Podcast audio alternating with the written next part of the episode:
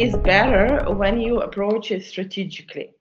Uh, so uh, first, well, you've made a film. During the first year after you finish the film, it's better to uh, uh, first do the festivals of the of Class A, like those who um, who require world world premiere to be on their uh, on their festival, because once you've premiered, those festivals are not going to be interested in in your film anymore, uh, because they cannot have the world premiere status of your film.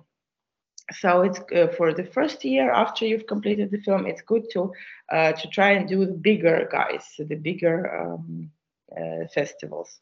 Of course, you need a budget to do that because applications to those festivals are not um, free. But what you can do, uh, if you go to certain places, markets, for example, or um, or you've been to festivals with another film or with a friend or whatever, and you've met like scouts or for certain festivals, or you've met directors who know other directors who who know scouts and stuff like that, and then you ask them, you write to them and ask them for a discount or ask, ask them for a fee waiver, like uh, special codes that you input on the website, and then you don't have to pay fifty or whatever euros you have to pay to apply to those festivals. And then once you've done this cycle, uh, hopefully you're going to be successful in that, and um, and you're going to have a couple of selections at those festivals.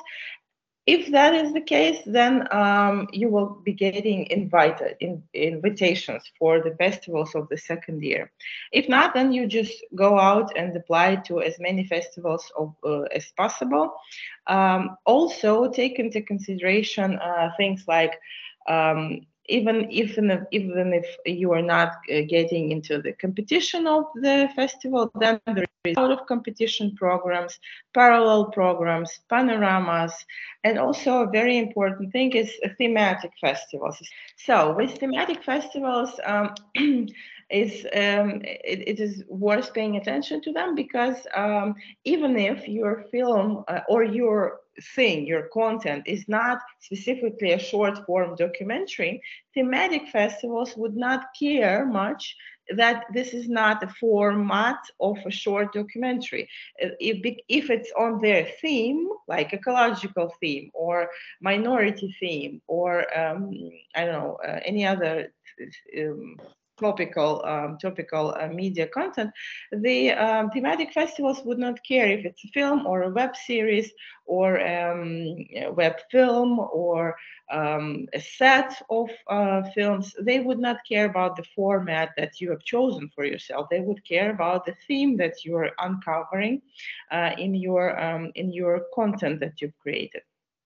So please pay attention, and uh, this, these are usually very great. And on those thematic festivals, the audience is usually quite quite generous and grateful and um, welcoming and um, you know, open open to discussion. And so on those thematic festivals, you'll meet a lot of like-minded people. So depending on uh, the type of film, the type of content that you have, and depending on uh, how your first year of distribution went, Uh, you might want to take uh, different strategies as to um, as to film as to film festivals.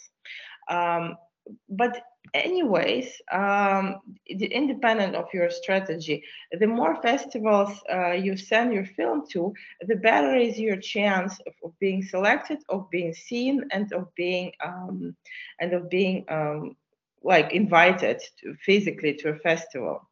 So from my experience, for example, uh, we had a special project that would um, would help uh, like Ukrainian and European films to to festivals, and we've done like applications to like over one hundred festivals to certain films, and then um, just fifteen awards, you know. So the math, if you do the math, Um, the numbers are important, and um, there are so many festivals out there in the world um, that um, there is absolutely uh, a number of festivals for any film on in any format on any topic. So there is absolutely audience, festival audience for your film.